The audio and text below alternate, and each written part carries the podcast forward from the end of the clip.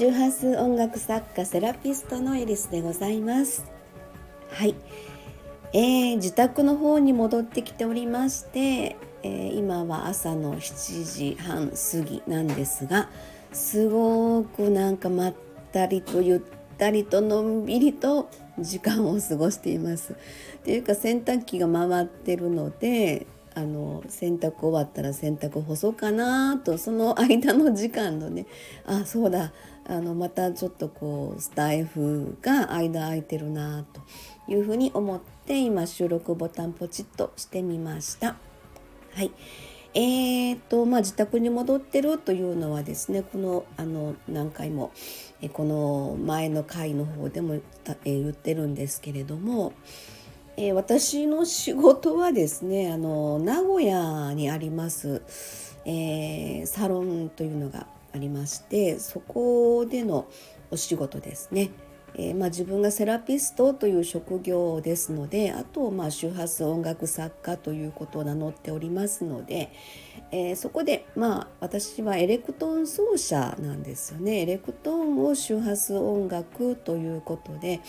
えー、弾き方の特徴を、まあ、周波数を入れながら音楽にしているということなんですね。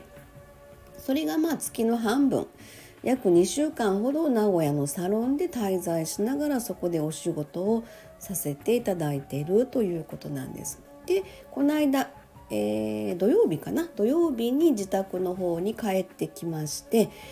えー、それでまあこっちの方でまた月の半分ぐらい次の移動は4月の後半っていうふうに予定してますので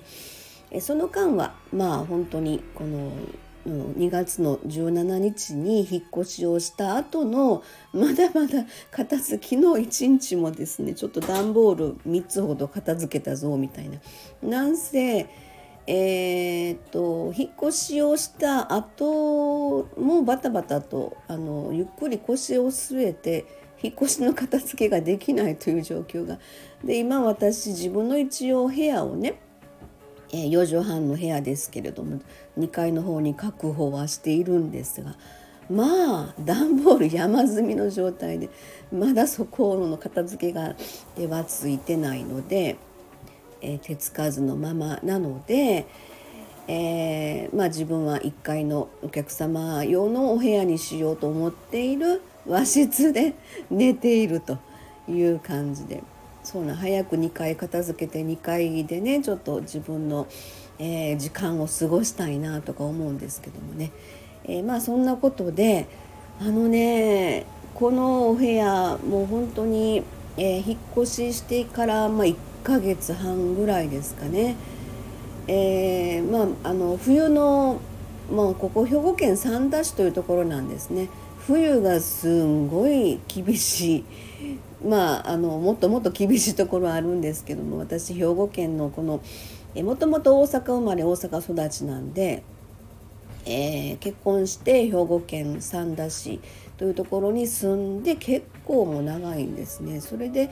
この度引っ越しをしてきてで前まで住んでたところのまだ山奥まで入ってきたんです。まあ言うても車で20分ぐらいのところなんですけどもねでもね何でしょうね あのこの年になってって言ったら変なんですけどあのすごくねこの朝の空気感とかさっきちょっとこう6時の電車に乗る息子をですね車で駅まで送って、えー、最寄り駅は車で10分弱ぐらいのところでねそこでまあこの今日は4月ですよね4月の 11? あ洗濯終わりましたね ちょっと喋っておこうでえー、っとその春がねすごくこう山が目の前に見えるんですよ。えー、それが水墨画のようなその大自然が織りなすその風景を見ながらうわー私幸せってふっと思ったんですね。なんかまあこれまで波乱万丈いろんないろんな人生ありましたけどもここに来てこの年になってうわこんな幸せでいいんやっていう風なしみじみちょっと感じたんですよね。神様ありがとうございますって本当に思いました。でねちょっとこうさっきもふっと思ったんですけどやっぱりこう自分の思考を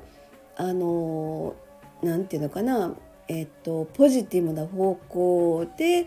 思考をあの変えていくことでいいことが引き寄せるよっていうふうなことをね過去にもいろんなそういう自己啓発本とか 読み漁ってた時期があったので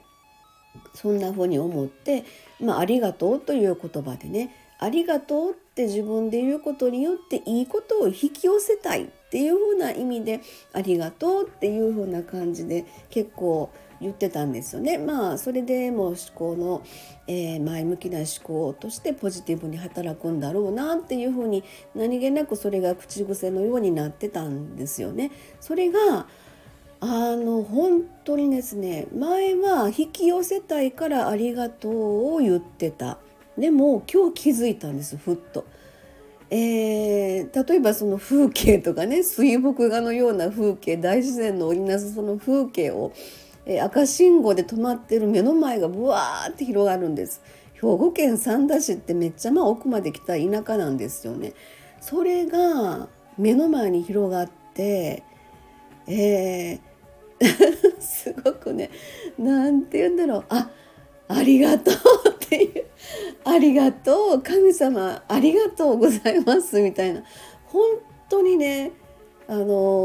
ーありがとうが向こうから来るんですよっていうそんな感覚になったんですよね。まあ本当に、えーと、またこう4月のねえーと、後半の名古屋移動までの間片付けが待ってますけども、まあ、ここもしっかりときれいに片付けて本当自分の住みやすい空間っていうのをですね私結構ちょこちょこあのなんだろうあの自分の住みやすいように100均のものを使ったりとかねちょっと洗濯機の上のところが暗いなと思って100均のこうちょっとライトを買ってきたりとかそれを設置するとだけで「わすごい明るくなった嬉しい」とか そんな感じのことをですね自分のこう生活しやすいようなことをそこでパチッとはまるだけですごい幸せ感を感じるということで今日もねちょっとまああの100均に行ってで昨日はえー、っとなんだっけアジサイ八重八重アジサイっていうのがあるんですよね。5号ポットなんですけど。それがちょっとこう上が大きくて鉢が5号なんで小さめだったので風でかなちょっと倒れてたんですよね。それを100均今日行ってこう何ていうの？パカッてはめるやつ。プランターを倒れないようにはめるやつ。ワイヤーになったような。それを買ってこようかなって。で100均行ったら結構いろいろそこでねまた頭膨らませながらあこれもしたあれもしたいみたいなことでいろいろそう考えるのも好きなのでちょっと今日は 100均に行ってこようかなと思ってるんですけどね。はいそんなたまりのない話で、えー、お届けいたしました。ありがとうございました。では失礼いたします。あ洗濯干さな。